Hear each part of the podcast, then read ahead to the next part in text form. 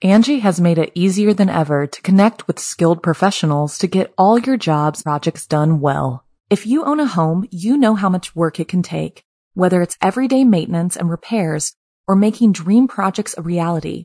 It can be hard just to know where to start, but now all you need to do is Angie that and find a skilled local pro who will deliver the quality and expertise you need.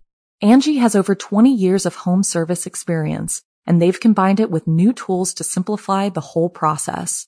Bring them your project online or with the Angie app, answer a few questions, and Angie can handle the rest from start to finish, or help you compare quotes from multiple pros and connect instantly, which means you can take care of just about any home project in just a few taps. Because when it comes to getting the most out of your home, you can do this when you Angie that.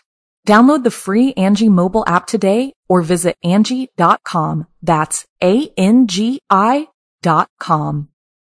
When you need mealtime inspiration, it's worth shopping Kroger, where you'll find over thirty thousand mouthwatering choices that excite your inner foodie. And no matter what tasty choice you make, you'll enjoy our everyday low prices, plus extra ways to save, like digital coupons worth over six hundred dollars each week. You can also save up to one dollar off per gallon at the pump with fuel points. More savings and more inspiring flavors make shopping Kroger worth it every time. Kroger, fresh for everyone. Fuel restrictions apply. The following program is a production of Chilling Entertainment and the creative team at Chilling Tales for Dark Nights, and a proud member of the Simply Scary Podcast Network. Visit simply scary podcast dot com to learn more about this and our other weekly storytelling programs, and become a patron today to show your support and get instant access to our extensive archive of downloadable ad-free tales of terror. Thank you for listening, and enjoy the show.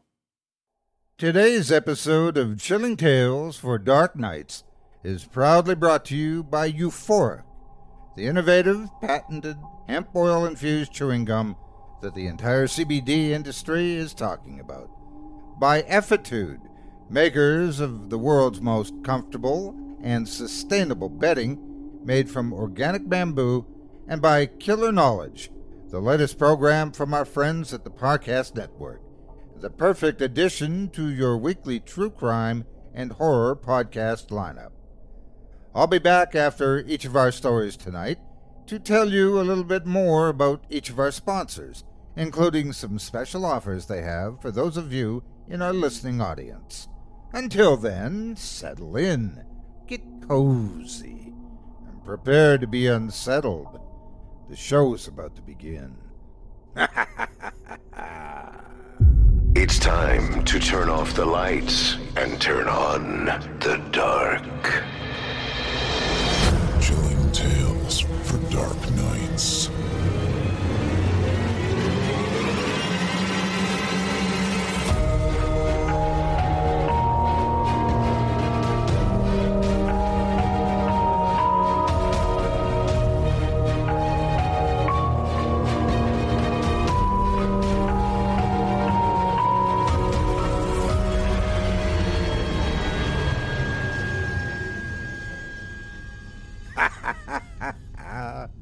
Good evening, listener. You're listening to Chilling Tales for Dark Nights. On tonight's program, we invite you to leave behind your safe reality and descend with us into the frightening depths of the most terrifying imaginations, with audio adaptations of four rounds of frightening fiction about spectral sailors, frightening footage, malfunctioning memories, and paranormal pursuits. I'm Otis Jiry, host of the Scary Stories Told in the Dark podcast, now in its fifth season. My show is available on iTunes and wherever podcasts can be found, and tonight I'll be filling in as host on behalf of my good friend Steve Taylor, and I'll be your guide as we traverse the dimly lit corridors of your wildest imagination. Joining us tonight to help bring our frightening fiction to life are voice actor talents Alex Hill Knight, David Nagel, Julio Cesar Miranda, and Jack Delmar, all of them top-performing contestants and second-round competitors in Chilling Tales for Dark Nights two thousand nineteen Evil Idol Horror Voice Acting Competition. If you enjoy their performances tonight, visit our YouTube channel and vote on theirs and the other entries in the competition. The second round is on now, and the first handful of entries have been posted. But there's plenty more to come, and plenty of time to vote and help decide who advances. So check out our channel and join in the deliciously dark fun yet to come. Again, you can find C T F D N and the Evil Idol competition on YouTube. Just search Chilling Tales for Dark Nights YouTube on any search engine, or visit chilling tales for dark nights dot com and click the Evil Idol link on the navigation bar to see a current roster, contestant profiles, and links to all of the performances thus far. We and the candidates appreciate your support. Now, get your ticket ready. Take your seat in our Theater of the Minds and brace yourself. It's time to turn off the lights and turn on the dark.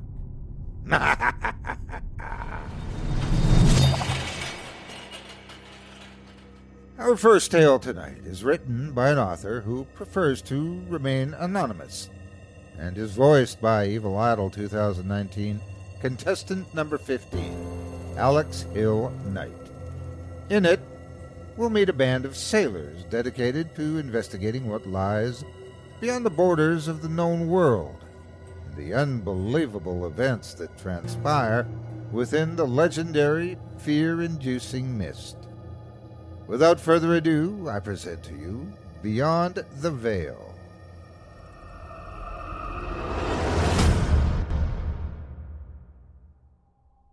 We had been sailing for months after departing from the port of Whitehill, and had left even the most remote hunting grounds of the whalers behind weeks ago.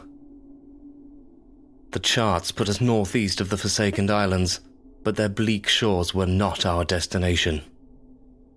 Our route led us farther north than most men had ever sailed, across the desolate black waters of the Northern Sea. What a fool the captain of the ship we pursued must have been to believe the unhinged claims of the priestess. There was no warm summer sea hidden by ice, no uncharted passage, no prophesized land for our people to settle. We were alone out here, so far from any known shores that not even the gods could watch over us anymore.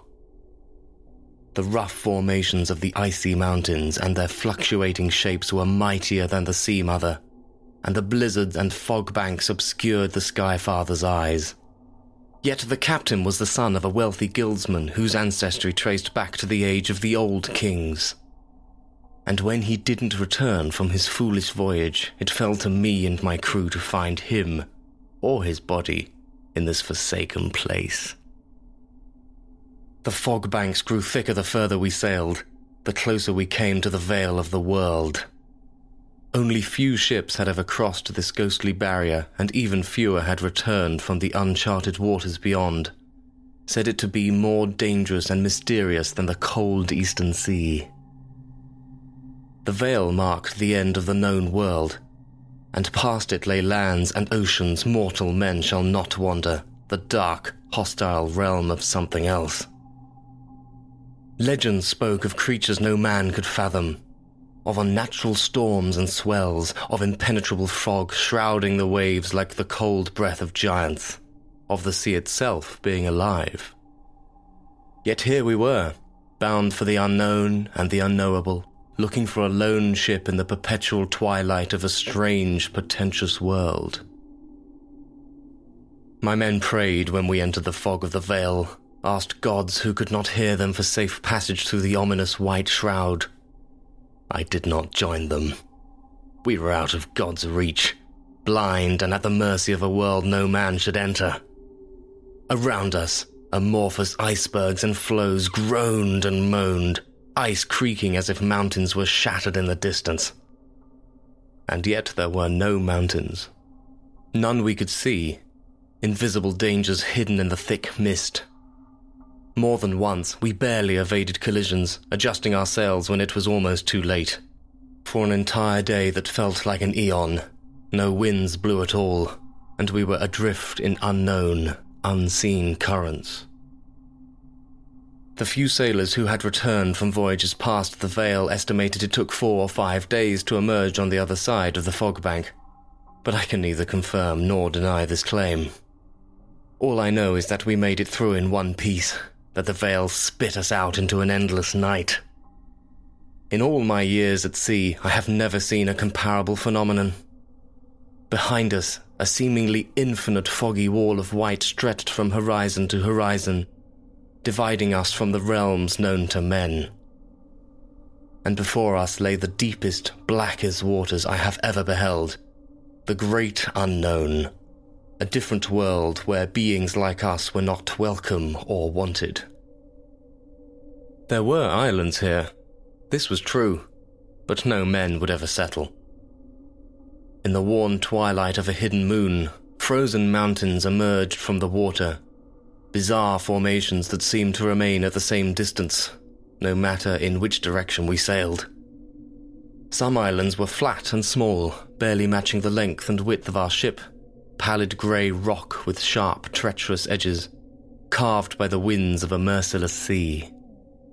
Other times we passed by tall cliffs on the shores of enormous land masses, jagged walls of a fortress built by giants that looked upon us, the invaders, the way men looked upon insects.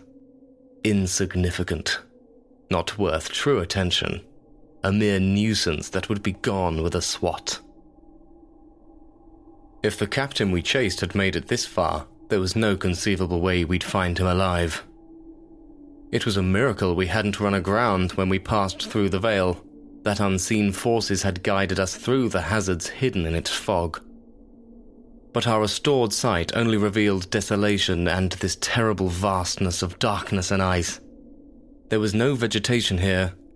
The frozen shores were hostile and barren. A ship lost in this world would not find food or timber to make repairs or feed fires, and only a madman would dare eat the spoils of the sea. We had cast our nets after breaking through the Vale, more out of curiosity than need or hunger. They had yielded nothing but strange, deformed creatures. Only a few resembled fish, and even those had too many fins, lacked eyes, or grew appendages from peculiar places. We threw them back without a second thought, a choice not a single man has come to regret. The further we delved into this ominous world, the more often we spotted strange lights in the sky and the sea. A faint glow, emitting from blurred shapes of all sizes, moving in erratic patterns just beneath the waves. I don't know what it was that lurked under the water, and I don't care to find out, but it stands to reason that we were better off eating the cured meat from our barrels than taking our chances with these things. It was neither hunger nor darkness that frightened us most, nor was it the knowledge how far the winds had carried us from familiar shores. It was the ominous feeling that we were not alone in this cold desolation, the northern sea being not as still as expected. There was a baleful melody in the gale, droning, almost unheard, but ever present. A dirge of frozen mountains that moaned under the weight of the ice, the creaking of eons-old glaciers, the wails of lost souls echoing from the most terrible corners of the unknown. Sometimes we saw movement on the distant horizon, cyclopean shadows against the black of night. Some were of bizarre elegance, slender and tall, surpassing even the world's greatest towers in height, but swaying to and fro in high winds.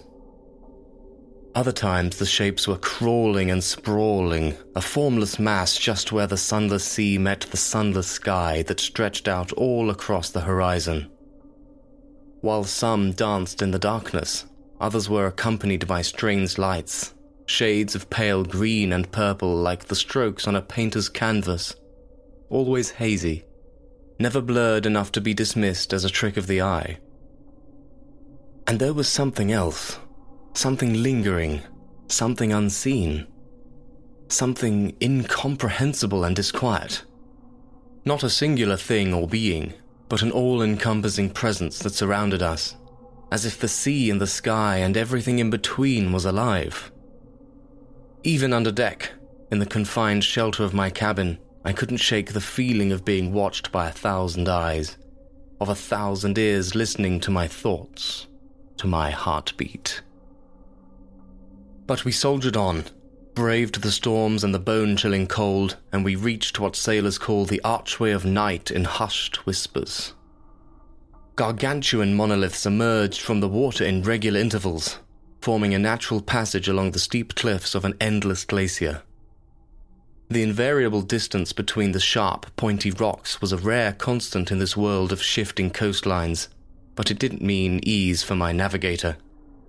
The currents were treacherous here, and the slightest inattention could alter our course, push us dangerously close to the glacier wall and its insidious ice carvings. Compass needles haphazardly spun out of control, only to rest calmly again one moment later. Nobody had returned from what lay on the archway's other side, and only the bravest of sailors had ventured far enough to catch a glimpse past the last towering rock formation. A maelstrom, frozen in motion eons ago, a vast basin that had become the last resting place of countless lost ships, they said. And beyond it, both the rumours and the world simply ended.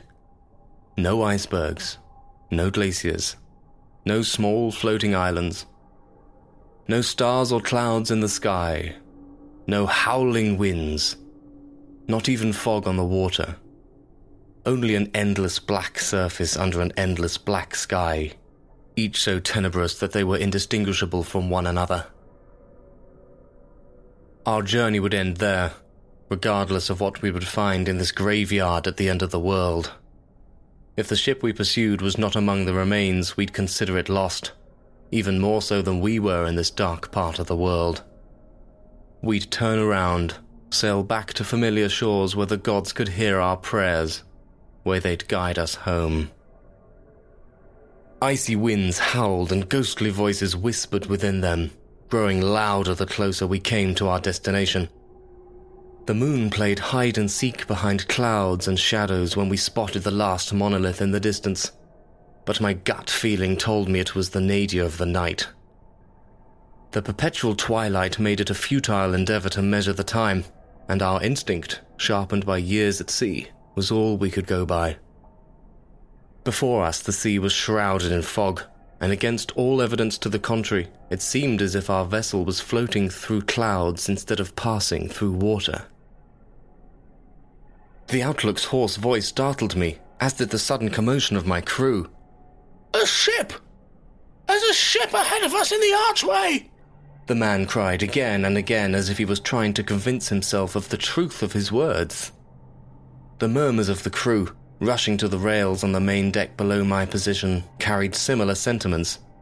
Doubt and disbelief merged with fright and unease. I hurried to find my binoculars under my coat, though I did not believe for a moment that what the Outlook reported was real. It had to be a trick of the eye, a mirage in the mist. The ship we were looking for couldn't possibly be seaworthy after being lost for so long. Even our formal assignment to recover the captain's body and return him to his father for a proper burial was a far-fetched idea. At most, we hoped to discover the wreckage, evidence for the ship's final demise, and the crew, myself included, had long made peace with all the thought of finding nothing at all. And yet there it was. I saw a ship when I peered through the lens of my binoculars, a large vessel of indeterminate design. The creeping fog obscured the shape of its hull, and I could not tell the number of masts with certainty either. The dark, tattered sails thrashed against the dark, stormy sky, and my eyes could not find a flag amidst the flapping chaos. But the most unsettling sight was the forecastle. The ship was not abandoned, not adrift. There were hazy, phantasmal shapes moving about, and though my vision was blurred and hampered by fog, I was certain these were not merely two or three desperate survivors. "This can't be," I gasped. "It is impossible anybody endured out here for so long." A part of me wished we had eaten the deformed fish now. At least the consumption of tainted flesh would have provided an explanation for this hallucination. Yet I knew none of my men had even touched the strange creatures. We had cast the garbled beast back into the black waters they came from without taking a single one out of the nets. Our trusty barge had made voyages to the remote parts of the bright sea. We knew how to stock our cargo bays for long journeys. There was no shortage of food, no reason why anyone would have resorted to the bizarre catch instead of eating our salted meat, beans, and bacon from our barrels. "Perhaps they scavenged cargo from wrecks in the frozen maelstrom," my first mate suggested after some hesitation. "There might have been barrels of pickled food they retrieved, and wood from shattered hulls to keep their fires burning." "Aye, it is possible," I gave back, though I didn't truly believe that it was. However, it was equally unlikely that there was anyone else in this place. The closest inhabited shores were far away in the south, located on the bleak rocks of the Forsaken Islands. Their strange denizens feared the sea. They built no ships. The seafaring peoples of the mainland sailed close to their coasts, maintained trade routes, but had no interest in an exploration of the Northern Ocean. It simply defied any logic that there was a seaworthy vessel besides our own out here, and it left us no choice but to investigate it. As far-fetched as it seemed, maybe the zealous captain had beaten the odds, had survived, could be rescued and brought back to Whitehill alive. What I saw when the mysterious vessel drew closer was even less possible than the explanations I had already dismissed. The ship itself was of great antiquity. The ravages of many centuries had to have taken a toll to account for its battered condition. How it was seaworthy at all was firmly beyond me. I spotted holes in the hull. The sails were even more tattered than it had seemed from the distance.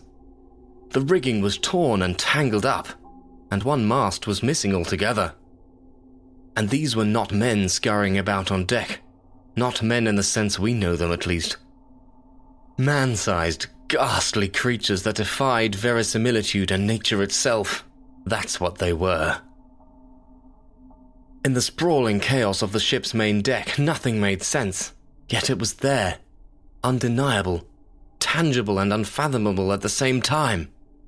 Ghostly shapes in all shades of the night. Pale faces stripped of flesh and human features, wafting shadows in constant motion, morphing into beings from beyond the scope of my mind. The deck itself seemed to be alive in the darkness, like a mass of black rats mindlessly crawling about in every direction. The most frightening realization was yet to come, and I felt the full force when it finally did. These creatures did not stand still, did not wait for us to pull closer to them. Instead, they moved with purpose, steered their ancient barge in our direction, adjusted the course, made preparations to board us. My men must have drawn the same conclusion as they stood on the rails as paralyzed as I was. Where every course correction was a struggle for us, these terrible creatures navigated the storm with apparent ease. Their ship, though larger and bulkier than ours, defied the laws of nature, braved the currents and shoals near the monolith as if they were not there. To the starboard side, there were the cyclopean walls of the glacier. To our port side was the dark, open sea. Our only hope to escape the grotesque danger lay out there, in the baleful, black waters no man had ever sailed. "Turn the ship!" I yelled, my voice cracking. "Take us out of the archway, away from the glacier!" It was the one chance we had not to become trapped between the icy walls and the apparition that had taken the form of a ship. Who knew what dangers lay out there, past the ever-changing seascape and the last landmarks that aided our navigation, in the black void of eternal night? Whatever we'd find, in these moments the uncertainty doubtlessly presented itself as preferable to capture and death at the hands of phantasmal sailors. The crew scrambled to their stations, tried to carry out my desperate order, but it was to no avail. The unforgiving storm and the fog creeping up from the heavy sea worked against us, yet didn't hinder our ghostly assailants at all. Their bizarre, antique vessel drew ever closer, close enough to make out their nets and harpoons, spears and axes, inhuman faces and otherworldly appendages with the naked eye. Though we had made it past the monolith, the distance to our pursuers was shrinking with each breath we drew. The apparitions matched our course without the same struggles, followed us out to the void at a steady pace. The freezing wind carried groans, hissing, and ominous chanting to us, the frightening sounds growing ever louder, until they ceased altogether for no reason we could see. Though the howling of the wind was still there and had not changed in volume, it now sounded closer, more primal in ways I cannot explain. Today, I believe we crossed a barrier, one even older and stranger than the veil, sailed through an invisible gate in our frantic attempt to escape. But back then, all we saw was the effect it had on our pursuers, the sudden hesitation in their movements, that their ship began to fall back. Relief overcame us, followed by bone-chilling terror. If these bizarre creatures shielded away from these waters, what unfathomable doom awaited us here? Frozen in fear, we watched the ghostly ship and its sailors, and we slowly began to understand they had turned their attention to something else. They were clearly still preparing an attack, but we were no longer their target. Yet there was nothing but us out here in the void. The sea rose in anger without any warning. Pillars of fog and waves taller than fortress walls emerged from the black surface, accompanied by a droning noise that could be felt more than heard. We lost all control over our vessel. There was nothing we could do but cling to the rails. Around us, the mist seemed to be glowing, an absurdly mellow, crystal blue light that permeated through the vehement gale and the ferocious waves. The forces of nature, or something beyond it, came down upon the ghost ship and its terrible creatures. A hazy shape too enormous to fathom attacking in blue glowing rage. And then it was gone. All of it. The turmoil had lasted only a few endless heartbeats, and it left nothing behind. Nothing but us. The ancient battered vessel and its grotesque crew had vanished. The glow of the waves, the air, and the mist had faded into ominous darkness. All that echoed in the wind now was a distant primal growl, the kind a beast utters after a sumptuous meal. This is how we survived, at the whim of an unseen, mysterious entity that minded its own business in its own world. In its benevolent ignorance, a hungry beast saved us, perhaps even utterly unaware of our very existence. We gave up the search for the ship and its delusional captain. After all we had seen or not seen beyond the veil, we didn't want to challenge our luck. We returned home, against all odds in one piece, and became the world-weary sailors who share their incredible yarn in taverns and inns. Warn people to not venture to the edge of the known, to not wake the sleeping giants that linger beyond the veil of the world.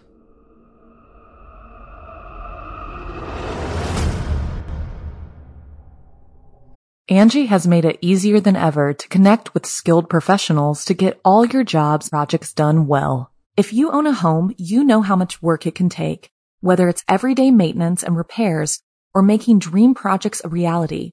It can be hard just to know where to start, but now all you need to do is Angie that and find a skilled local pro who will deliver the quality and expertise you need. Angie has over twenty years of home service experience, and they've combined it with new tools to simplify the whole process. Bring them your project online or with the Angie app, answer a few questions, and Angie can handle the rest from start to finish, or help you compare quotes from multiple pros and connect instantly, which means you can take care of just about any home project in just a few taps. Because when it comes to getting the most out of your home, you can do this when you Angie that. Download the free Angie mobile app today or visit Angie dot com. That's A N G I dot com. I hope you enjoyed Beyond the Veil, as written by a very talented anonymous author and performed by Evil Idol twenty nineteen contestant number fifteen, Alex Hill Knight. Up next, we've got another tale for you, this one courtesy of author Sam Hasem, as voiced by Evil Idol twenty nineteen contestant number forty-eight, David Nagel. In it, a father investigates the cause of his young son's agitation after he's told something sinister was seen on, of all things, a pet camera. Before I proceed, however, I'd like to tell you a bit more about tonight's first sponsor, Euphoric. As I mentioned at the top of the show, Euphoric is the innovative, patented hemp oil-infused chewing gum that the entire C B D industry is talking about. What makes Euphoric so special, you might ask? Well, first of all, it's not your average gum. In fact, it's an innovative, patented delivery system. You see, as a chewing gum, Euphoric brings innovation to the C B D market in that its patented delivery system is time-released, and all the action happens in your mouth. The gum's flavor and consistency make it possible to chew it longer. And did you know? Chewing the hemp oil-infused gum longer increases absorption in the mouth.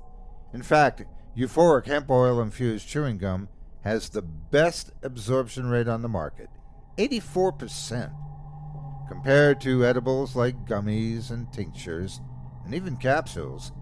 Euphoric's absorption rate is about fifty percent greater. This is because edibles have to pass through the digestive tract, which breaks down the ingredients and drastically reduces their absorption rate. Euphoric, however, keeps the hemp oil-infused gum in the mouth longer, completely bypassing the digestive system. Plus, chewing in and of itself just makes sense with a superior product like Euphoric, in that chewing has its own health and wellness benefits. The simple act of chewing has been scientifically shown to help improve memory, cognitive function, and oral health, and even reduce anxiety.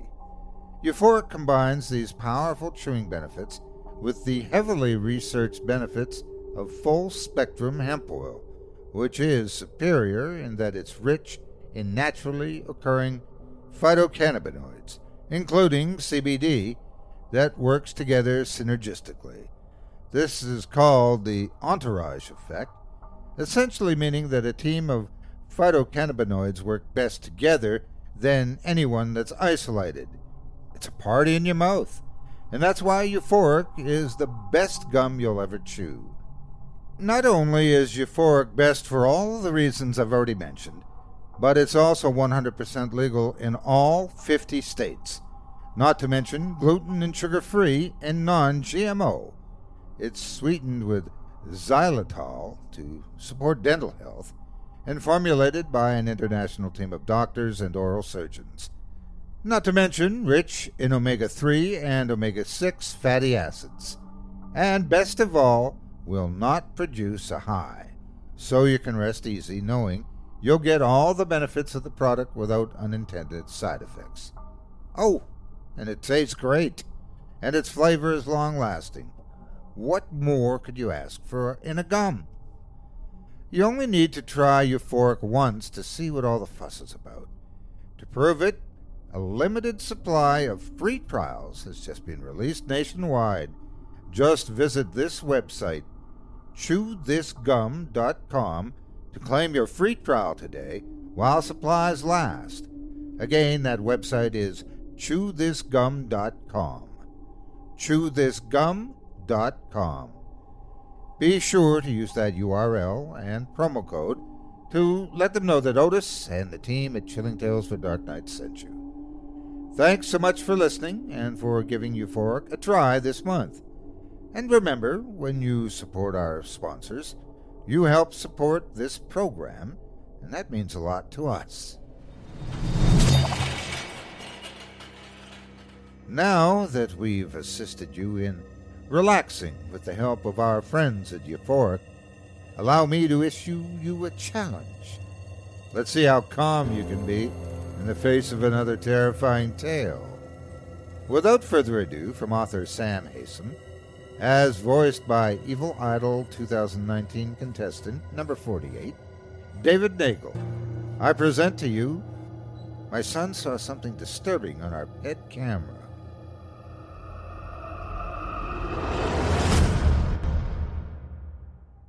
It was the sound of my son's voice that woke me. Matty was shaking my arm, mumbling the same thing over and over. His voice sounded tired, but urgent. Dad! Dad! I shifted and opened my eyes. The bedroom around me was dark. A slither of moonlight leaked in from the skylight on the landing, enough to pick out Matty's silhouette at my bedside. I tried to rub the sleep from my eyes as I pushed myself up on one arm. What? What is it, mate? What's going on? Dad, you have to come. I saw something. What do you mean? What time is it? I reached over to the bedside table and tapped my phone, bringing the screen to life. two forty-eight a.m. I rubbed my eyes again. My head still felt jumbled from sleep, and the half-memory of some dream I'd been having ran through my mind like fog, something unpleasant. I tried to grab onto the memory, but couldn't. Did you have a nightmare, buddy? Was that it? No, I mean, yes, but it wasn't in the nightmare that I saw the thing, Dad. That was after I woke up. I woke up and I... Hang on, hang on, wait a minute. Matty's face was half hidden in the shadows. I reached out and held his arm lightly. Tell me what happened slowly, mate, and start from the beginning. What was this nightmare you had? If I'm honest, I only asked the question to try and calm Matty down, help him get his thoughts in order. I didn't really need to ask it, though, because I already knew the answer. The poor kid's been having the same bad dream ever since me and his mum split up, ever since she moved out a couple of months back. Grace left me for some rich guy she works with, and she took our son with her, stuck me with a dog and an empty house. I suppose I should count myself lucky I still have those, but if I'm honest, it's hard to see a silver lining at the moment. And it's especially hard when I see the toll the whole thing is taking on Matty. The kid started wetting the bed again.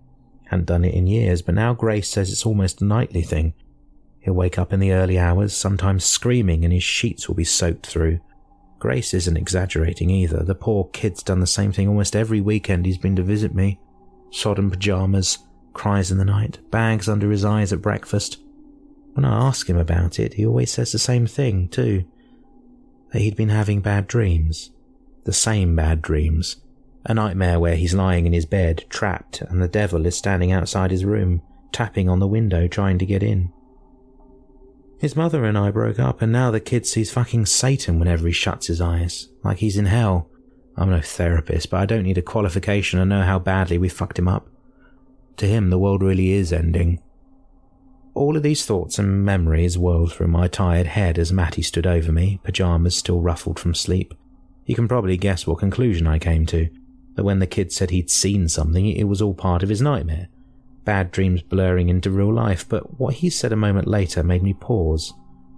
It's nothing to do with my nightmare, Dad. Matty shuffled on the spot, rubbing one arm. It was something I saw in the kitchen. I think someone might be down there. Somewhere on the ground floor of the house, as if to prove Matty's point, I heard a soft creaking sound. Matty stiffened, but I didn't pay it any attention. My house is like any other Victorian property. Now and again it creaks, floorboards expanding, pipes in the wall. The neighbours? If you jumped at every little sound, you'd be constantly on edge. I was also busy running what Matty had just told me back through my head, trying to make sense of it. It was something I saw in the kitchen. It took me a moment, but then I got there. The pet camera. That had to be it. A month or so after Grace and I split, in an effort to cheer Matty up on one of his weekend visits, I bought a little camera for the kitchen. One you can link up to an app on your phone. The camera sits in a little tower on the floor, and the idea is you can tune into it to keep an eye on what your pet's up to. Our chocolate lab Bella is about the only thing that can bring a smile to Matty's face these days, so I figured he'd like to be able to check up on her, watch her snuffling around in my kitchen even when he's at his mum's new place, speak to her through the mic.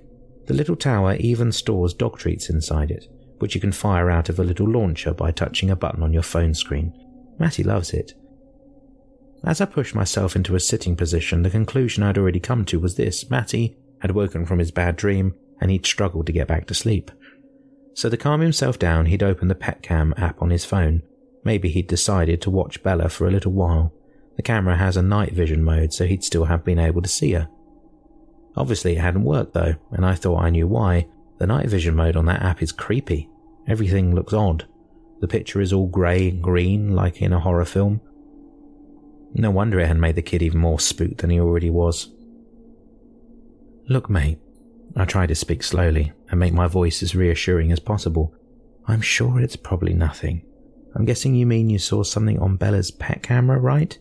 You saw something on your phone just now. Matty nodded his head. Right, okay, well, trust me, I've looked at the app at night before too, and I'm not surprised it freaked you out. Something looks all shadowy and green, right? Like some creepy Twilight world.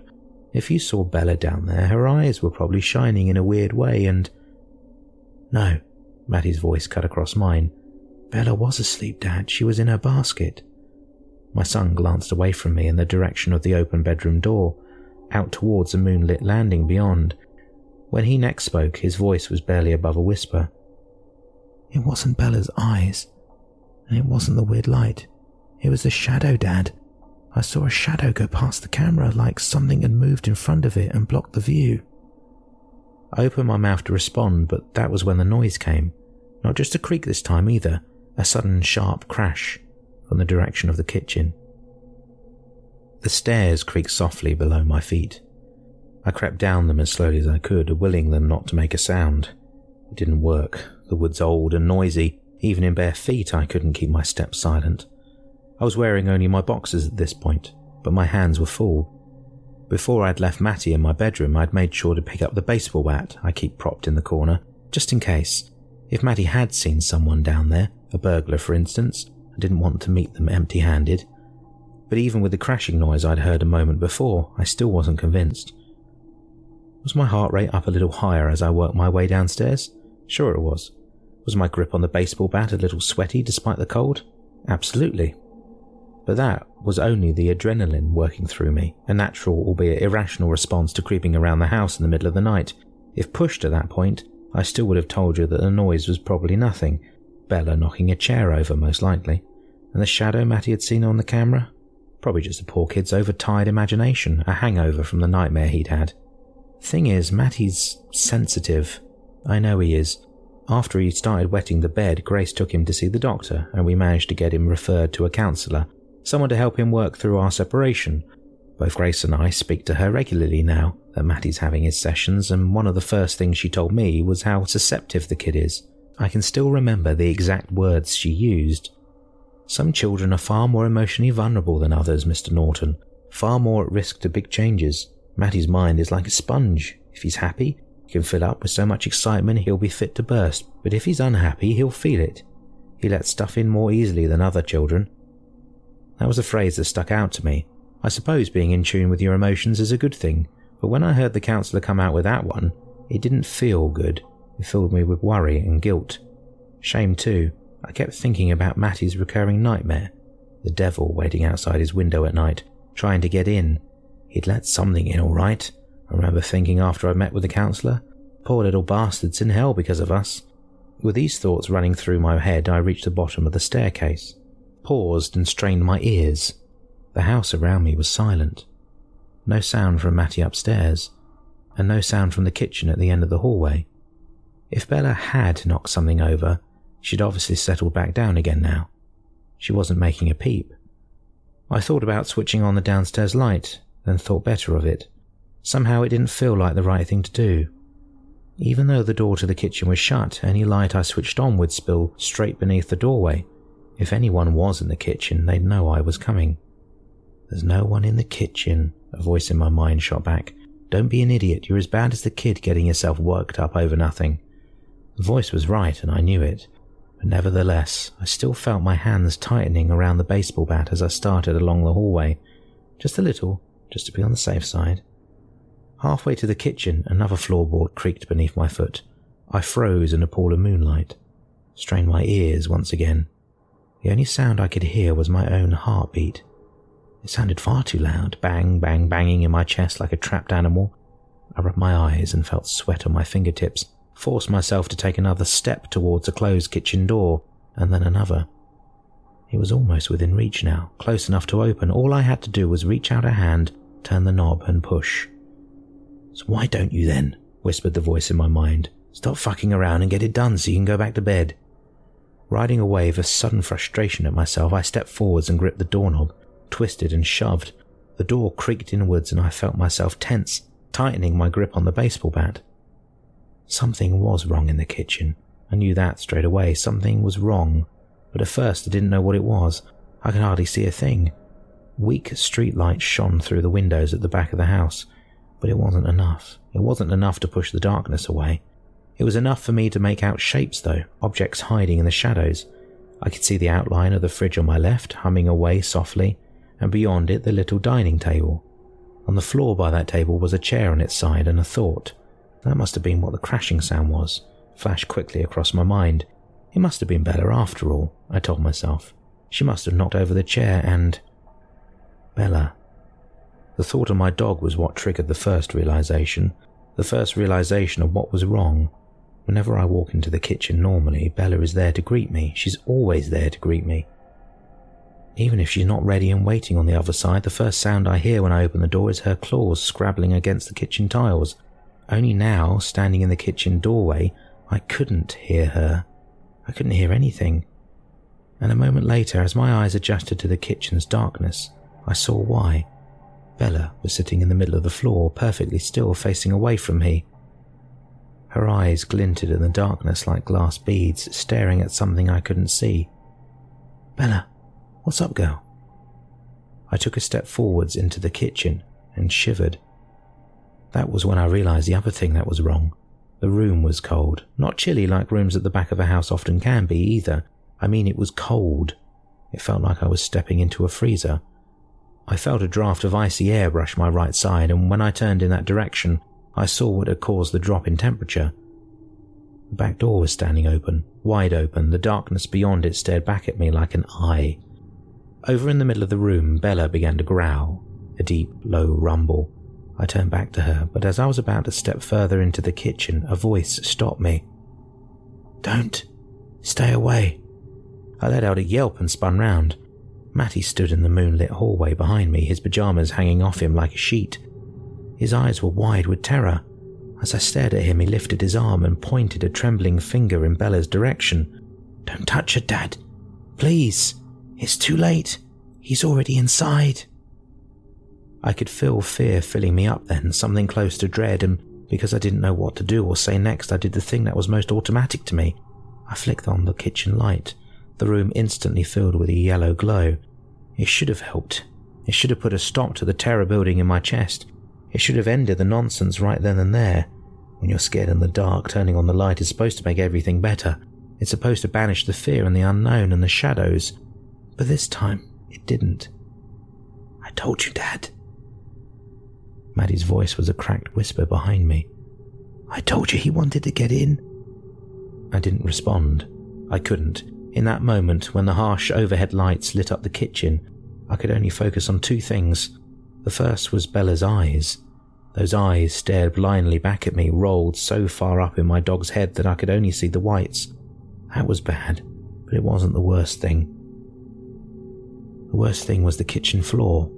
The marks I could see on it running along the tiles, the tiny trail that led from the open back door to the spot in the middle of the room where Bella sat, unmoving. Not human footprints, but the damp, cloven tread of goat hooves.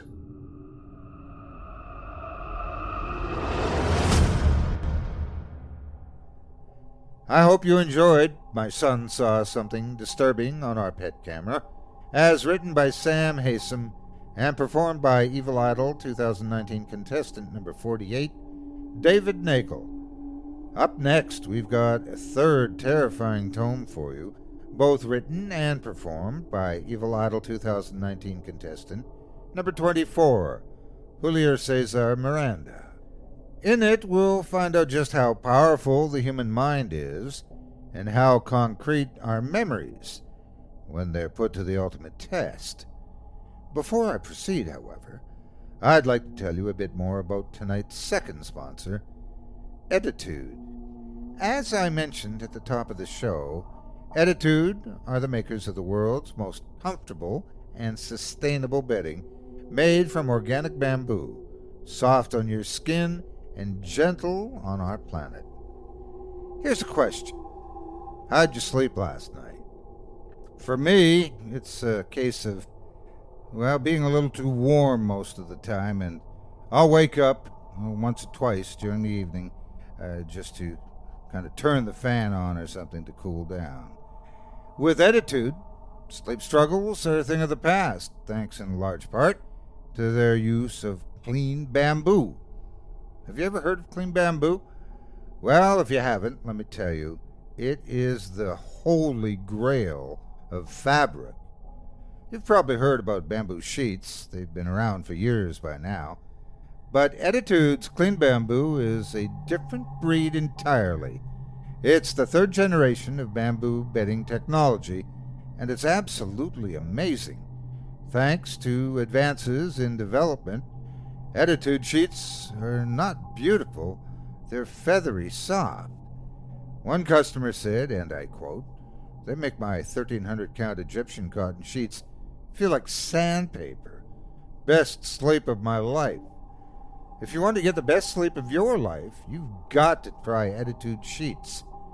What makes Effitude different from other sheets, you might ask? And why should I switch when I'm just fine with the ones I've got? Well, I'll tell you. The biggest reason for me is that they're cool. And I don't mean they're cold to touch. No, no. Effitude's organic clean bamboo is extremely breathable, so it regulates your temperature to help improve your quality of sleep. No more tossing and turning, sticking your legs out of the covers during the night, then pulling them back under when you're freezing again. With Effitude, you can stay put and sleep better. Secondly, if you're not a hot sleeper, and keeping cool isn't a top priority, Effitude sheets are the most comfortable and feathery soft sheets you'll ever try. According to customers, wrapping yourself up in their clean bamboo sheets will feel like you're being cocooned by a zillion kittens. Or feel free to insert your favorite fuzzy pet of choice. The point is, you won't find softer, more comfy sheets anywhere. And that means more rest and relaxation, and we could all use more of that. The sheets are so comfortable, in fact, that an editor at Goop said she and her boyfriend haven't needed melatonin supplements since their first time sleeping on Effitude sheets. The bottom line is, Effitude is bedding for the educated, conscious consumer. It's one hundred percent organic bamboo, made with a non-toxic manufacturing process. It's hypoallergenic, it's antimicrobial, and it feels great. The Effitude difference is real, listener, and you can feel it too. Why not give these amazing sheets a try this month and see for yourself? Effitude offers a thirty day risk-free trial. If you're not fully satisfied, you can return your sheets for a full refund. They even cover shipping on returns. Effitude sheets. They're soft as silk, breathable as linen, but at the price of cotton. You're going to love them. When you support our sponsors, you support our show, and right now our listeners will get twenty percent off their sheet set and free shipping. Just text TAILS to six four zero zero zero. The only way to get twenty percent off your set of Effitude sheets and free shipping is to text TAILS to six four zero zero zero. That's T A L E S to six four zero zero zero. Be sure to use that U R L and promo code to let them know that Otis and the team at Chilling Tales for Dark Nights sent you. Thanks so much for listening and for giving Effitude a try this month.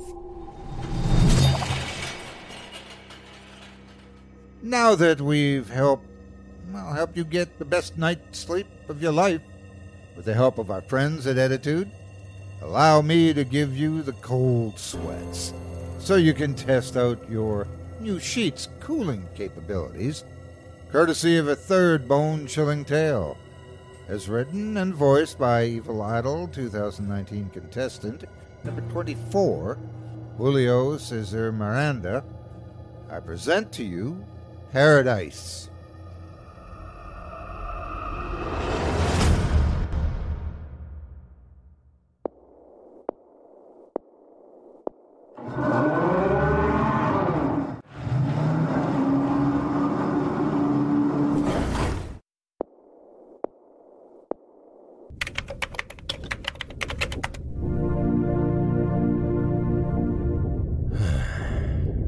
And has our final subject, D T one. Subject three two three nine is in a stable condition, Doctor Renard.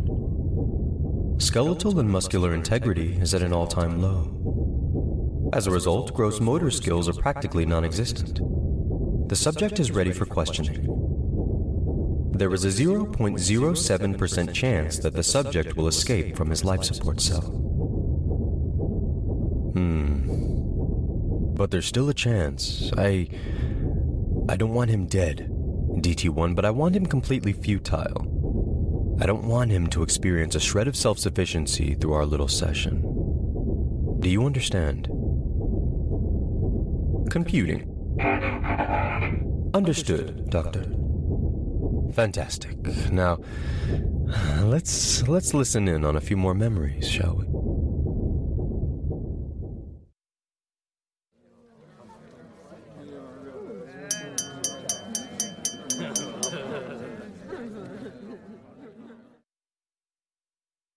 Rebecca, do you remember when we first met? Oh, don't, don't make that face. You don't. You don't have to be so embarrassed in front of them. This is this is our wedding. They're just the audience. As far as all this is concerned, this this is a day for you and me. Our day. Our special union. Nothing, and I mean nothing, matters more to me right now than seeing you so beautiful standing in front of me, ready to become my woman. Ready to become my wife. I've wanted this for a long time, you know that. I've I've worked for this, I've bled for this, I've fought for this, and, and prayed so long for this. And now it's finally happening. I came up to you in the mall, remember? You you were walking with Ashley, who can't seem to stop crying behind you. Don't worry, Ash, you'll, you'll get your turn soon enough. You're a dime piece if there ever was one, you know? Believe me. Believe me when I say that your man will show up when you least expect him to. Hell, maybe, maybe he's here now. Any, any takers? Hell yeah! I'll marry her after you're finished with Becca. See, there he is. Oh, baby, I, I came up to you in that mall after having stalked you all day. Now, everyone here is going to think that was strange, that it was creepy, that after one look, all I wanted for the rest of the day was to eventually come up to you and ask you to dinner. But none of them understand how I felt. In that moment, when I first laid eyes on you, giggling with your tearful best friend back there about whatever it was that you two were talking about, I knew that you were the one for me.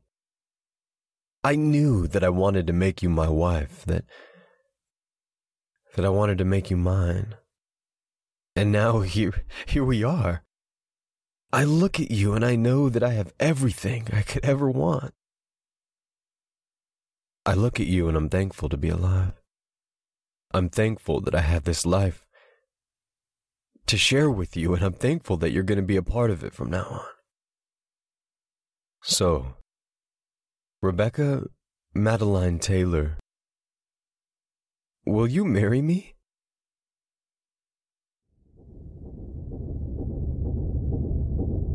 Hmm. I didn't expect to see that so soon. Move on to the next one, D T one. And make it hurt. Understood, Doctor. Computing.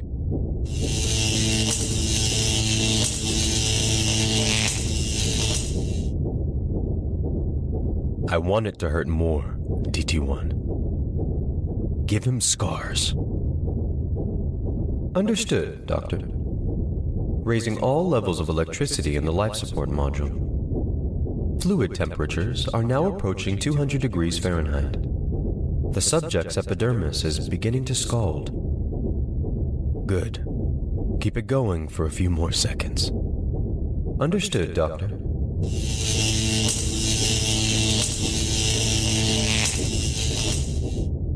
The subject's epidermis has begun to bubble. The skin has been scorched. Excellent. Cool the tank down. Cooling.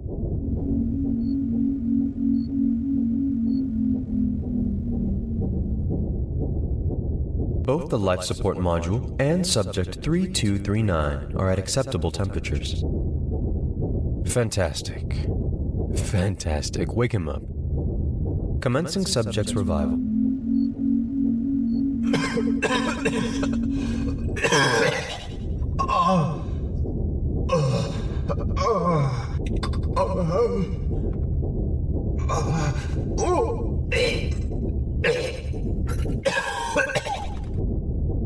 Where? Where am I?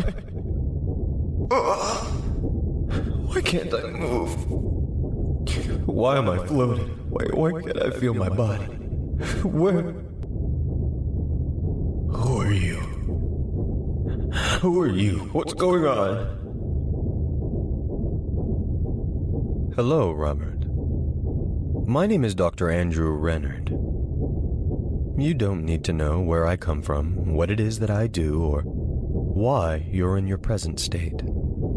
I suppose that the only thing you need to know right now is that your life is going to change very soon.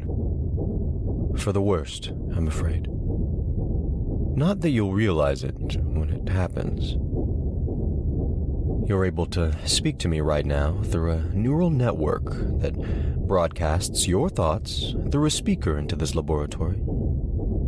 That won't last for long. Your memory is in the process of being repurposed as we speak.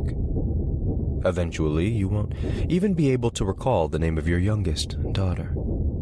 Let's try that, shall we? For the sake of things. Can you remember the name of your youngest girl?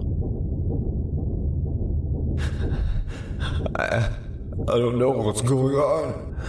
Tell me what's going on. Why am I in so much pain?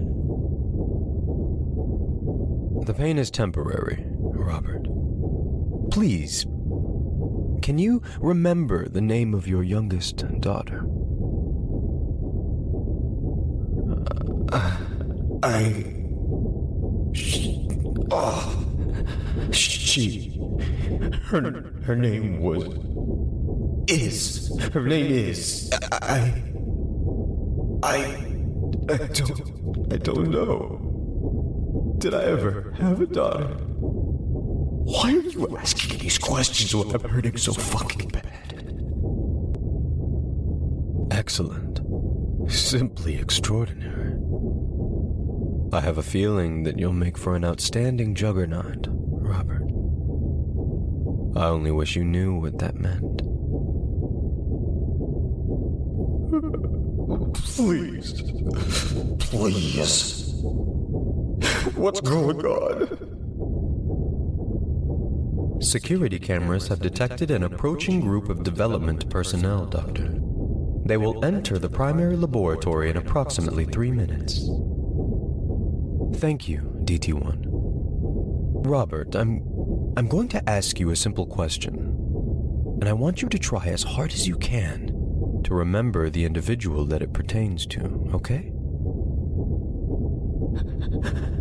What are you talking about? Why am I answering questions? I just want to know why I'm in so much pain. Rebecca, Robert. Do you remember Rebecca? Robert, are you still with me? Rebecca. My wife. Amazing. Yes. Yes, your wife. So you do remember her. Where am I? What are you doing to me? Have you done anything to her? Oh, no. No, not at all. You're the only one in any sort of peril here, Robert.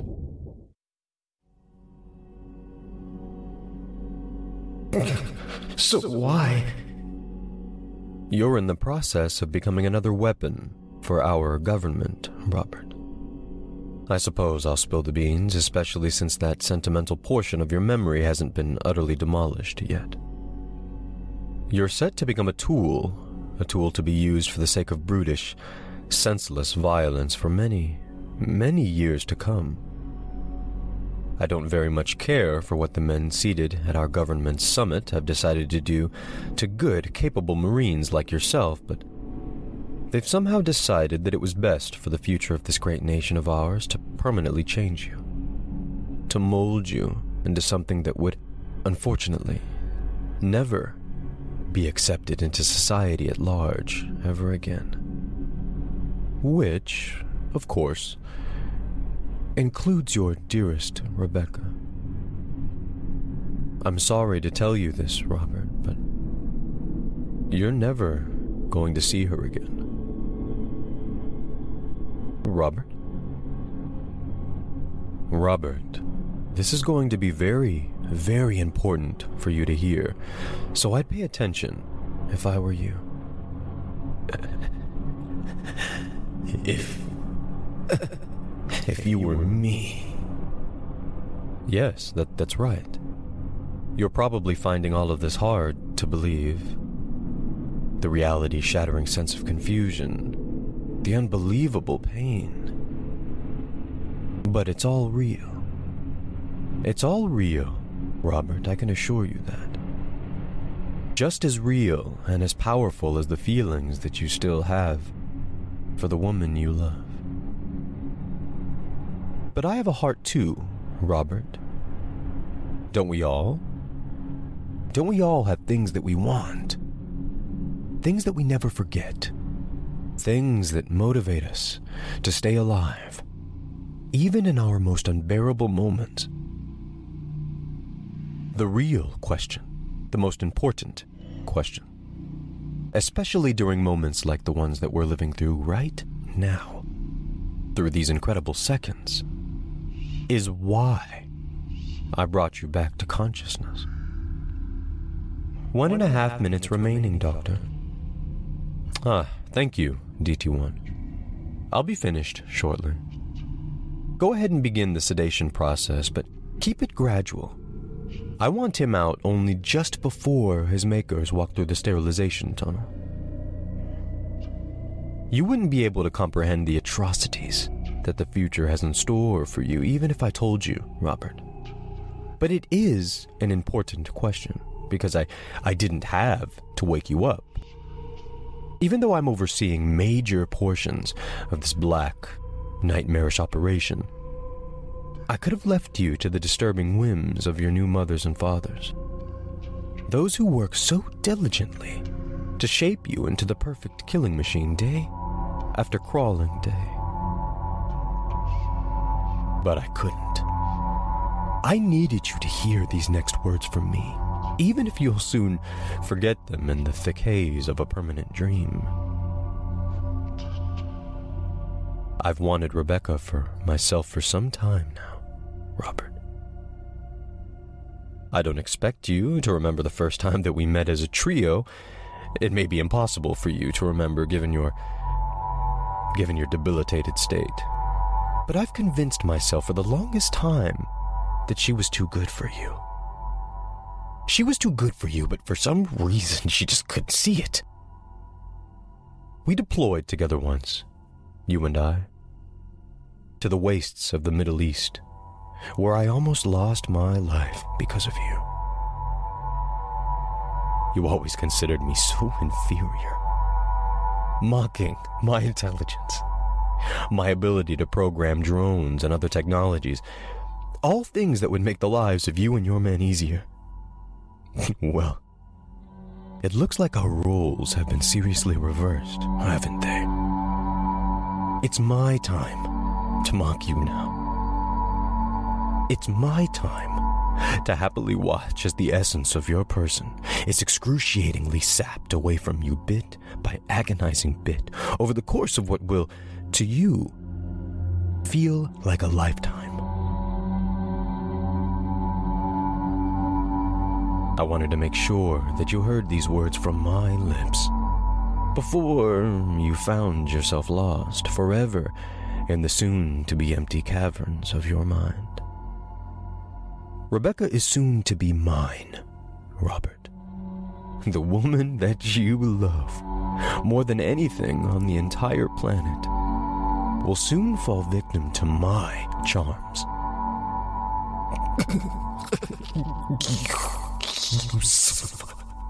And I'm going to enjoy every second of that seduction. I think that I'll name our first child. Yes, we will be having children. I'll use the same womb that promised you life to fulfill my own generational needs. I... I think that I'll name him Robert, if he's a boy, and Roberta, if she's a girl, just to mock the filthy color of your memory. You... you sick fucking... Sedation status, D T one. eighty-five percent, Doctor. The personnel will arrive shortly. Good, good. Dim the lights and unlock the rear laboratory door. I'm leaving. I've done all that I wanted to do this evening. Best of luck in your upcoming nightmare, Robert. I'll tell Rebecca that you loved her till the end, while she sleeps beside me.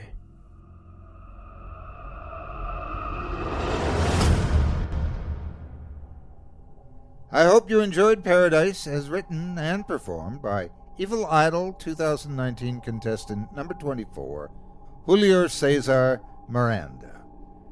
Up next, we've got one final round of frightening fiction for you, written by Micah Edwards and performed by Evil Idol twenty nineteen contestant number six, Jack Delmar. In it, we'll discover the ins and outs of ghost hunting from the perspective of a new recruit, and why his first outing might just be his last.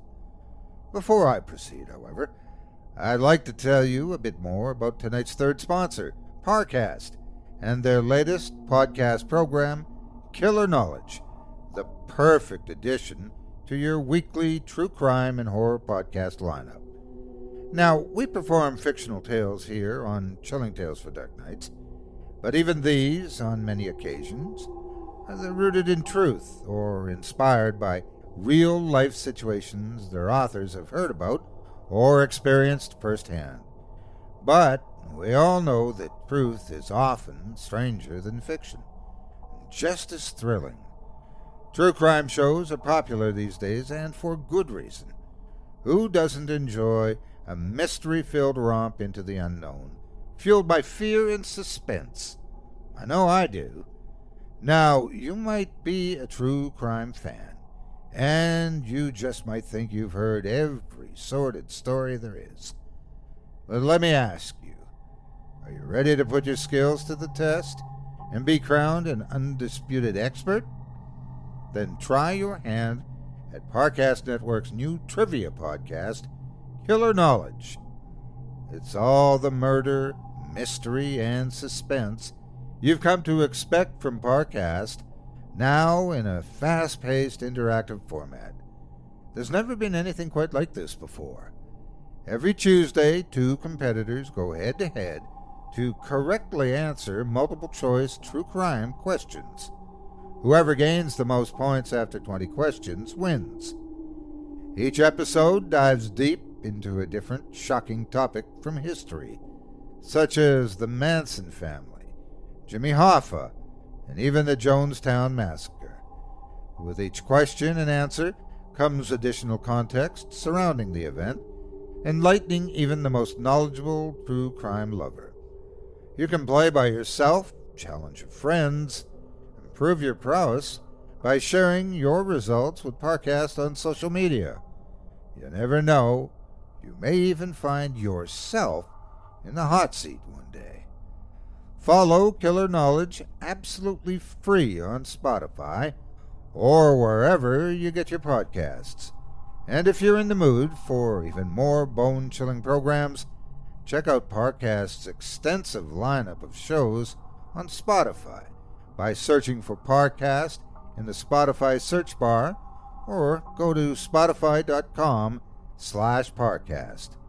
If you enjoy what you hear, be sure to leave the team at Parcast a five-star review and a kind word, and let them know that Otis and the team at Chilling Tales for Dark Nights sent you. Thanks so much for listening and for giving our sponsor a listen this month. Your support means a lot to both of us. Now that we've introduced you to the creepy side of twenty questions, allow me to add another riddle to your pile of murderous mysteries with our next terrifying tome. As written by Micah Edwards and performed by Evil Idol twenty nineteen contestant number six, Jack Delmar, I present to you, I Was a Ghost Hunter for Just One Day.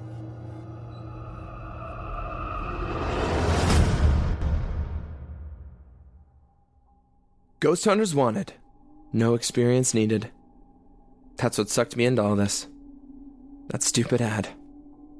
They even used the Ghostbusters logo. Totally illegal, sure, but it's a Facebook ad and who cares, right? The familiar logo caught my eye, the text made me laugh, and I thought, sure, why not? And I clicked their stupid ad. Past Owners. That was going to be the name of their show. Well, show. It was going to be a YouTube channel. You know the shtick. Going into haunted properties, talking up the murderous history, getting excited every time there's a squeak or draft. Kiana was convinced that she had a new angle, though. Nothing to do with ghosts at all. Her hook was S E O and targeted marketing. She was fresh out of some ad school and was full of ideas about how to reach untapped markets and build a following. Her idea was this. Even people who don't care about haunted houses in general care about haunted houses in their town, right? People like hearing about themselves, and their hometown is enough of a part of themselves to scratch that itch. Kiana was sure that through keywords and location-specific ads, we could pitch each episode of the show to locals, people who weren't already burned out on the whole ghost hunting thing. I was skeptical, but she was offering a regular paycheck, and it sounded like fun if nothing else. The no experience needed in the ad was because she'd already lined up her camera guy and tech folks. All she needed was a gopher to do, well, everything else. I had one big question for Kiana before I joined up. Do I need to believe in ghosts for this? She laughed. Definitely not. Only Emmerich does, and nothing against him. But we don't need two Emmerichs around here. That's for sure. So, I signed on as van driver, cord carrier, coffee getter, and general stuff doer. The team was small.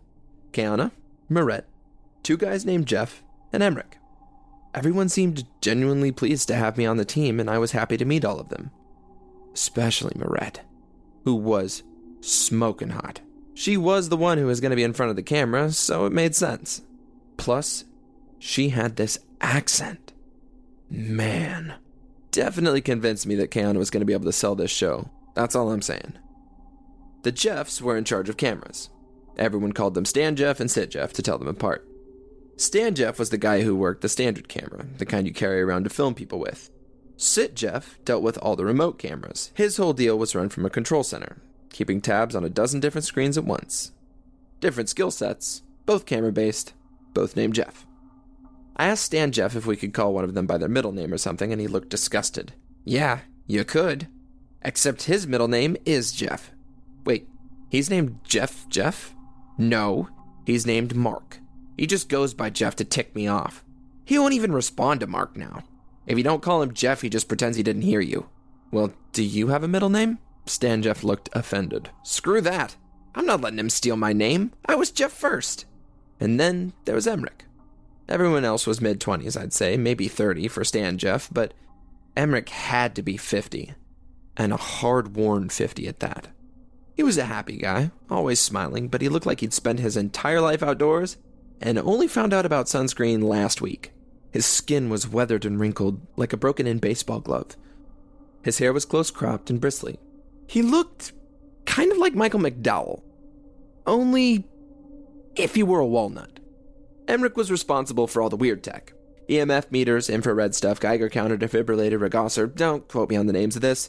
He lost me like six words in. Whatever weird stuff might pick up a ghost, Emmerich had it and knew how to use it. Between his hard-sided cases and Sit Jeff's bank of computers, the twelve-passenger van barely had room for the six of us to sit. You think this stuff can really pick up a ghost? I asked him. Another skeptic, I see. I mean, yeah, people die all the time, everywhere. I really think I would have seen a ghost by now if they existed. Perhaps you have.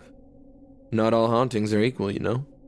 Haven't you ever felt something watching you when you were alone? Or suddenly had your mood shift for no reason? Those are your ghosts? They're gonna make for some pretty lousy T V. We were walking around in the dark when this man suddenly became creeped out. Ooh. Emmerich was unfazed by my mockery. Some ghosts are minor, some are major. If we're lucky, we'll find something in between. If we're not, my equipment's good enough to pick up even the minor ones. So the show might just be you pointing to a meter and explaining that this spike was a phantasm? He shook his head vehemently. Trust me, we see a phantasm, you won't need an explanation from me. Like I said, not all hauntings are equal. Your standard phantom, that's just a lost scrap of a person. You might not even know it's there without some serious equipment like mine. Temperature changes, tingling sensations, that's about as far as a phantom can go. A phantasm now, that's a full-fledged evil location. It's a space-bending, time-dilating, hallucinatory murder waiting to happen. Phantasms are sentient and sadistic. They will lure you in, chew you up, and swallow you whole. You spot a phantasm, you drop everything and run. If you still can. Emmerich was staring me dead in the eyes. I opened my mouth to make a joke, but nothing came. Check, I said instead. Gotcha, noted. I didn't get it, of course. But then again, Emmerich still came along. So maybe even he didn't really get it then. It was our first location. Kiana had found this amazing place outside of town. A full-on mansion called the McDermott House. It had some kind of intense past. one hundred fifty years old since old man McDermott murdered his whole family and stuffed himself up the chimney. Ghost haunted the attic, stared out the window forever. I don't know. I wasn't listening. I mean, I was listening, but Mirette was reading, and so actually I was just listening to her accent and imagining other words. I kept the van on the right side of the road and got us to the McDermott House without incident, so whatever. I think I did fine. The setup went like setups do. Emmerich and Sit Jeff and I hauled heavy stuff into various locations around the house and ran cables as inconspicuously as we could. Stan Jeff got a bunch of shots of the outside of the house and then filmed Mirette talking about the history of the place. Kiana helped Sit Jeff get everything up and running, supervised Stan Jeff's camera work for a bit, and then probably took a nap or something. I don't know what producers do. She wasn't helping me haul equipment. That's all I know. Once everything was set up, we all ditched and went out to a nearby pizza joint to get dinner. Kiana wanted to wait until sunset to get started, so we ate dinner and cracked jokes until dusk, then headed back to the house. Sit Jeff parked himself behind his display of monitors and declared that everything was rolling and ready to go. Stan Jeff and Mirette took a thermometer and an E M F and wandered off to film in various rooms. Emmerich had me grab some of the more esoteric machines and follow him off to take soundings or something. Kiana was off on her own, I thought at the time. Looking back, it was probably already too late to save her. Emmerich and I were down in the basement when my walkie crackled to life. Where are you guys? Basement. Camera... four? I flashed my light up at the wireless camera we'd fixed to the wall earlier, reading the tag. Yeah, four. No way. The walkie cut in and out erratically, fizzing with static. Nothing there, but... I waved my light at the camera again. See the bright light? That's us. Nothing but static came from the walkie. So I took a picture of the camera and texted it to Sit Jeff. Moments later, my phone buzzed with a response. It was a photo of the camera banks, centered on the monitor labeled Camera four. It showed an empty basement room, the same one we were in.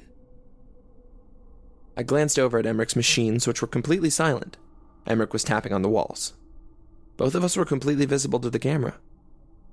Ha ha, I wrote back. Earlier picture, very funny. Text me if anything's really going on. On the walkie, I said, basement's looking quiet. Stan Jeff, Mirette, anything up where you are? Come up, said a voice on the walkie. It didn't sound like either of the Jeffs, and it definitely didn't sound like Kiana or Mirette. Jeff, that you? Come up. I looked over at Emmerich, who shrugged. "Nothing down here," he said. We were almost out of the basement when Emmerich paused. "How many stairs were on the way down?" he said. "I don't know, like ten? Twelve?" "There are thirteen now." "Okay, so it was thirteen. What, is that an unlucky number of stairs?" "I don't think there were thirteen on the way down." "Man, if there are thirteen stairs on the way up, there were thirteen stairs on the way down. That's how stairs work." "There weren't thirteen, he said mullishly, shaking his head. I sighed and pushed past him. The ground floor was quiet. I thought about shouting, but something held me back. Instead, I reached for the walkie again. "What room are you guys in?" "Come up." "Upstairs, then? We're back on the ground floor." "Up." "Thanks, man." Helpful. I turned to Emmerich. "Up, then." He looked concerned. "I want to swap out some of my equipment." Back in the main room, the chair in front of the bank of monitors sat empty. Emmerich and I exchanged glances. "Sit Jeff?" I said into the walkie. "Where'd you go, man?" "I'm with the others. Come up." "All right," I said uncertainly, eyeing the monitors. I couldn't see anyone on any of the screens. "Emmerich's just grabbing some stuff." "Come up and join us." "Okay, yeah. We'll be right up." I flinched as Emmerich pressed a small box into my hand. "What it—" I started to say, but he pressed two fingers to my lips. For the first time since I'd met him, he wasn't smiling. He tapped the box in my hand, which had a post-it note on it. "Turn this to max," it said. The box had a single dial, like a car radio knob. It had two rubber antennas sticking out of the top, and its back was a single speaker. I gave him a questioning look. "If you need to," he told me. "Not before." "I don't think—" Emmerich put his fingers to my mouth again. With his other hand, he pointed down the unlit front hallway. In the gloom, at first I couldn't see what he was pointing at. Then, with a shock, I realized. The front door was gone. The large wooden door, with its half circle of leaded glass above and rectangular window panes down either side, was no longer there. Instead, the hallway terminated in a small alcove with a chair, lamp, an end table. It would have looked like quite the cozy reading nook, had I not known that it should have been where we entered the house. Emmer... I tried, but he pressed his hand against me harder, mashing my lips into my teeth. The walkie crackled to life again. "Come up." "Let's go up," Emmerich said. He held up a box identical to the one he'd handed me and looked at it meaningfully. Then back at me. "They're waiting for us." Together we walked up the house's narrow staircase. I counted the steps this time. There were thirteen. The stairs led out into a dark hallway lined with doors. Everyone was closed. An aura of menace hung in the air, an almost palpable sensation. I could feel it settling into my lungs with each breath. I tried the first door. It was locked. Emmerich tried the one across the hallway with the same result. I glanced back downstairs. The steps stretched away into blackness, far beyond the reach of my light. "Up," said the walkie. At the end of the hallway, a set of folding stairs led up to a gaping hole in the ceiling. I cast a pleading glance at Emmerich. He gripped his little plastic box and walked toward the stairs. With dread in my heart, I followed. The attic was dusty, black, and silent. Our lights barely seemed to pierce the air, illuminating mere feet in front of us. A splintery wooden floor stretched out beneath overhanging beams. Boxes and discarded furniture were strewn erratically about. "Oh, good," said a voice. It came from the walkie, but also from above, behind, and all around us. "You've come to join us." The walls heaved then, spitting out a darkness with tangible form.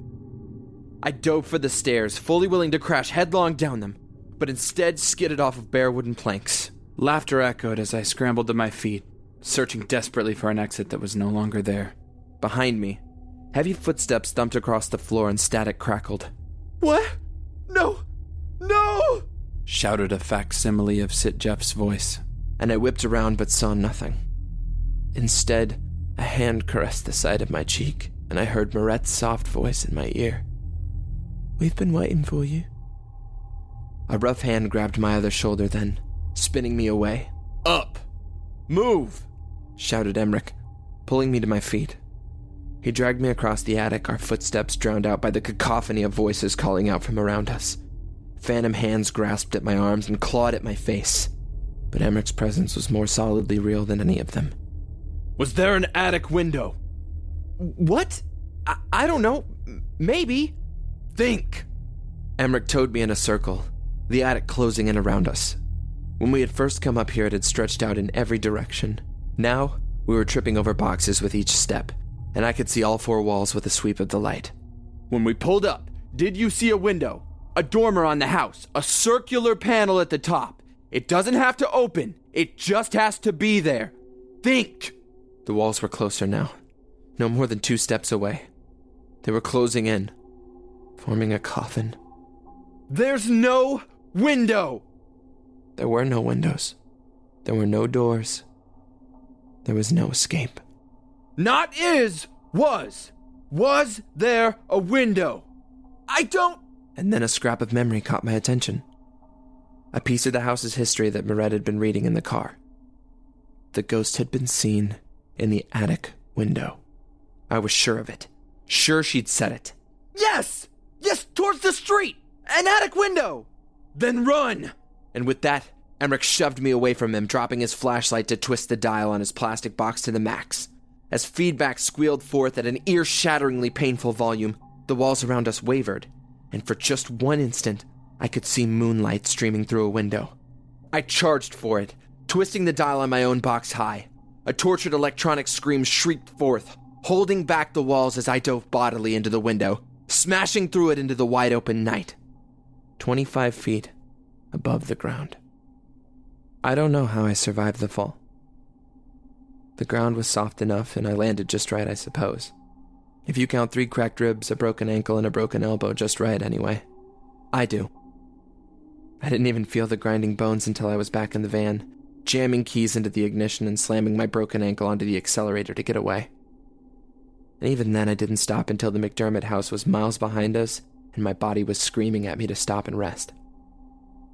That was almost a month ago. I don't know what happened to the others. Not exactly. I saw Emmerich at the end, as I tumbled out into the air. He looked stretched. Broken. His limbs bent into unpleasant angles and his skin pulled taut, till it was starting to tear in places. But it was the look on his face that seared into my mind. A look of horror, hopelessness, and horrible comprehension, all blended into one. It was the look of a man who knows in terrifying detail everything that is about to happen, and understands that knowing will not make it hurt any less. I wonder if he knew he was saving me at the cost of himself, or if he thought the window was the other direction and was attempting to offer me to the house as he flung himself to safety. I don't sleep much anymore. Minutes at a time, maybe half an hour if I'm lucky, or unlucky, perhaps, because every time I sleep, I'm back in the McDermott house. Voices taunt me, bubbling up from the darkness. Hands grasp at my body, pulling me back. Hallways stretch away as I run down them, lifting doors out of my reach. And always, always the whisper, "Did you really think I'd ever let you go?" I think I made it out in time. I remember the glass cutting my skin, the impact with the ground. I can feel the hard casts on my arm and leg, bite my finger for pain, pick away at scabs to see myself bleed. I'm sure that I'm here. But then again, that's exactly the sort of hope the house would want me to have.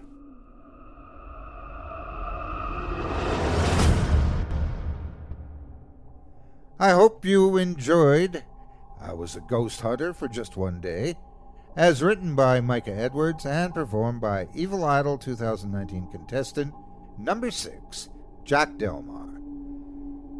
Don't forget, all of tonight's performances were featured in the second round of this year's two thousand nineteen Evil Idol Horror Voice Acting Competition, hosted on our official Chilling Tales for Dark Nights YouTube channel. It's on now, and running for the next several months. If you enjoyed the performances tonight, visit our YouTube channel and vote on theirs and the other entries in the competition. Again, you can find C T F D N and the Evil Idol competition on YouTube. Just search Chilling Tales for Dark Nights YouTube on any search engine, or visit chilling tales for dark nights dot com and click the Evil Idol link on the navigation bar to see a current roster, contestant profiles, and links to all of the performances thus far. We and the candidates appreciate your support. We'd also like to remind you to take a moment to stop by our iTunes page and leave us a five-star review and a kind word, and to follow us on Facebook, Twitter, and Instagram. And of course, subscribe to us on YouTube, where you can find an archive of our work going back to two thousand twelve. And consider signing up as a patron at our website, chilling tales for dark nights dot com, to show your support and get all of our content ad-free. Finally, thanks again to today's sponsor, Euphoric, Effitude, and Parcast's Killer Knowledge podcast for their support of this show. Don't forget, you only need to try Euphoric once to see what all the fuss is about. To prove it, a limited supply of free trials has just been released nationwide. Just visit this website, chew this gum dot com. Claim your free trial today while supplies last. Again, that website is chew this gum dot com. chew this gum dot com. Also, a reminder, our listeners will get twenty percent off their Effitude sheet set and free shipping. Just text TAILS to six four zero zero zero. The only way to get twenty percent off your set of Effitude sheets and free shipping is to text TAILS to six four zero zero zero. That's T A L E S to six four zero zero zero. And finally, you can follow our friends at Killer Knowledge absolutely free on Spotify or wherever you get your podcasts. And if you're in the mood for even more bone-chilling programs, check out Parcast's extensive lineup of shows on Spotify by searching for Parcast in the Spotify search bar, or go to spotify dot com slash Parcast. Thanks again so much for listening, and for giving our sponsors a try. When you support these kind folks, you help support this very program, and that means a lot to us. I'm your host, Otis Jiry, and it's been a pleasure as always. I'm so glad you were able to join us tonight. Tune in again next week when we once again turn off the lights and turn on the dark. Sweet dreams, listener. Sweet dreams.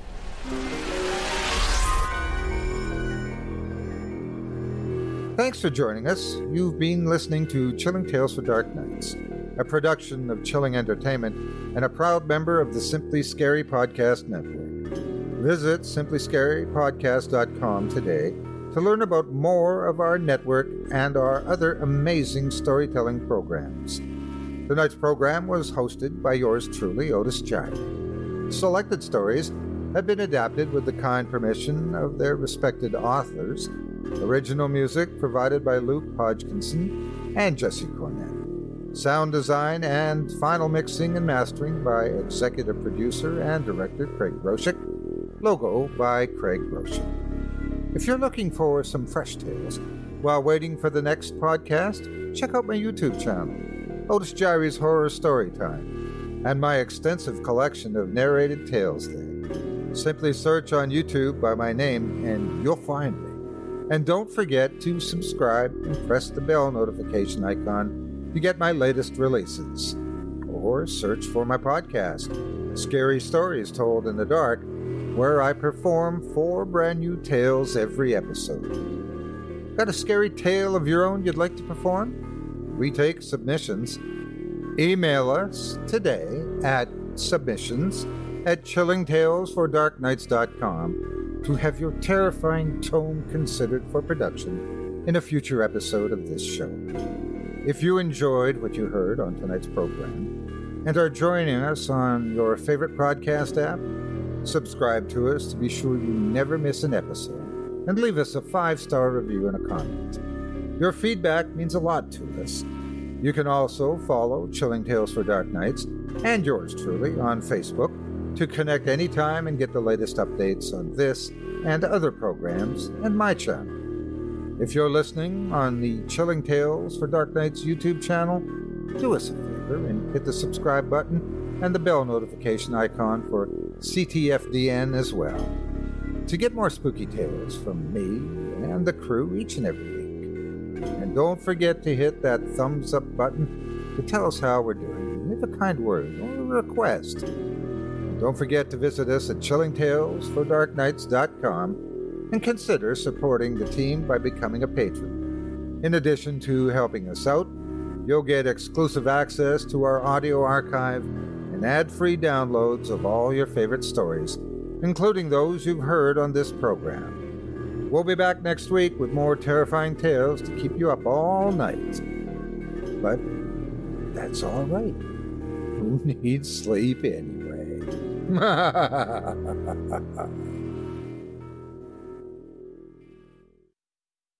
Angie has made it easier than ever to connect with skilled professionals to get all your jobs projects done well. If you own a home, you know how much work it can take, whether it's everyday maintenance and repairs or making dream projects a reality. It can be hard just to know where to start, but now all you need to do is Angie that and find a skilled local pro who will deliver the quality and expertise you need. Angie has over twenty years of home service experience, and they've combined it with new tools to simplify the whole process. Bring them your project online or with the Angie app, answer a few questions, and Angie can handle the rest from start to finish, or help you compare quotes from multiple pros and connect instantly, which means you can take care of just about any home project in just a few taps. Because when it comes to getting the most out of your home, you can do this when you Angie that. Download the free Angie mobile app today or visit Angie dot com. That's A N G I dot com. You can live out your MasterChef dream when you find a professional on Angie to tackle your dream kitchen remodel. Connect with skilled professionals to get all your home projects done well. Inside to outside, repairs to renovations. Get started on the Angie app or visit Angie dot com today. You can do this when you Angie that.